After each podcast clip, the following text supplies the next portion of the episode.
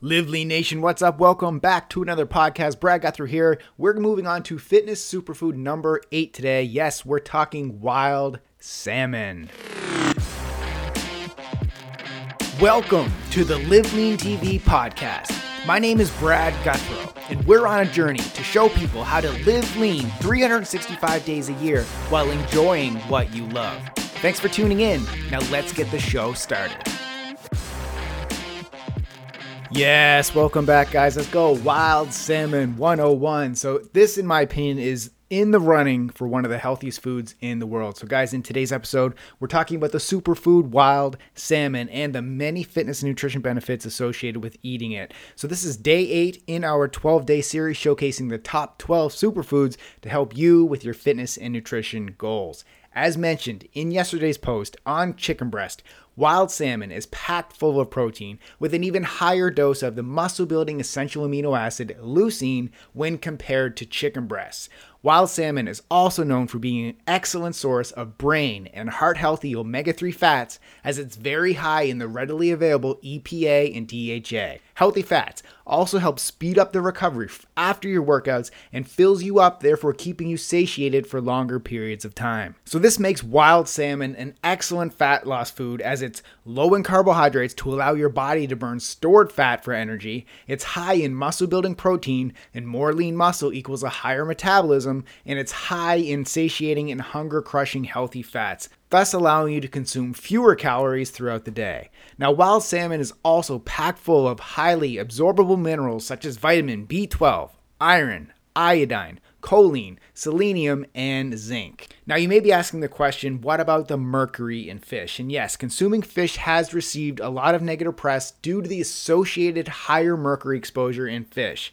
This is due to our rivers, our lakes, and our oceans being polluted, which can then be absorbed by the fish at the top of the food chain. However, not all fish are exposed at the same risk level. So, for example, mercury exposure is at a higher risk in larger fish, so orange roughy, swordfish, sharks, mackerel, tuna, marlin, and tilefish. Now, wild salmon, on the other hand, has a lower risk of mercury exposure. And yes, I'm referring to wild salmon, not farm salmon. So, similar to conventional beef, chicken, and eggs, farm salmon are not raised in the best conditions nor fed the healthiest feed. Farm salmon in certain countries have been found to be very polluted as they can be crammed in small areas, fed antibiotics, and unnatural grains. So, this unnatural diet lowers the healthy omega 3 to omega 6 ratio that wild salmon is known for. And if you ever did a side by side comparison of wild salmon versus farm salmon, you'll notice a difference in color.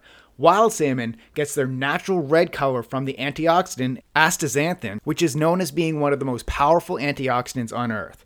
Wild salmon is high in this because it's found in the food that wild salmon naturally eat, which is krill. And since most farm salmon are fed unnatural grains, they do not get this antioxidant, thus need to be pumped full of the food coloring to give it that reddish pink color. So compared to farm salmon, wild salmon contains more antioxidants, no antibiotics, and have a better ratio of omega-3 to omega-6 fats. So if you only have access to farm salmon, ensure you look at the label to be aware of what country the salmon is coming from. And just like with organic, free range, pasture raised meats and eggs, you should always invest in higher quality wild salmon when possible. Guys, as you're probably learning with the Superfood series, not all food is created equal. Even when it comes to organic vegetables versus pesticide sprayed conventional vegetables, certain foods are better than others. Food quality matters. So try to always opt for the healthiest form of wild salmon. So this could be fresh wild salmon, it could be frozen wild salmon, and it can even be canned wild salmon. Yes,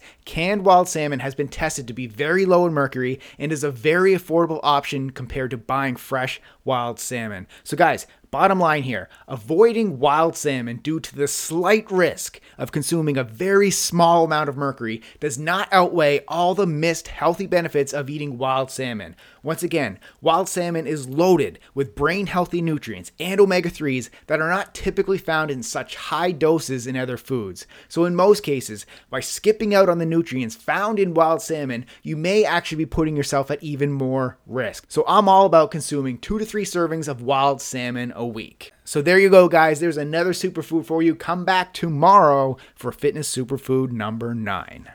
Thank you so much for listening to the Live Lean TV podcast. It would truly mean the world to me if you go right now and leave a rating and review of this podcast on iTunes. Your words, they help us reach more people and grow our Live Lean mission. Thanks for listening and keep living lean.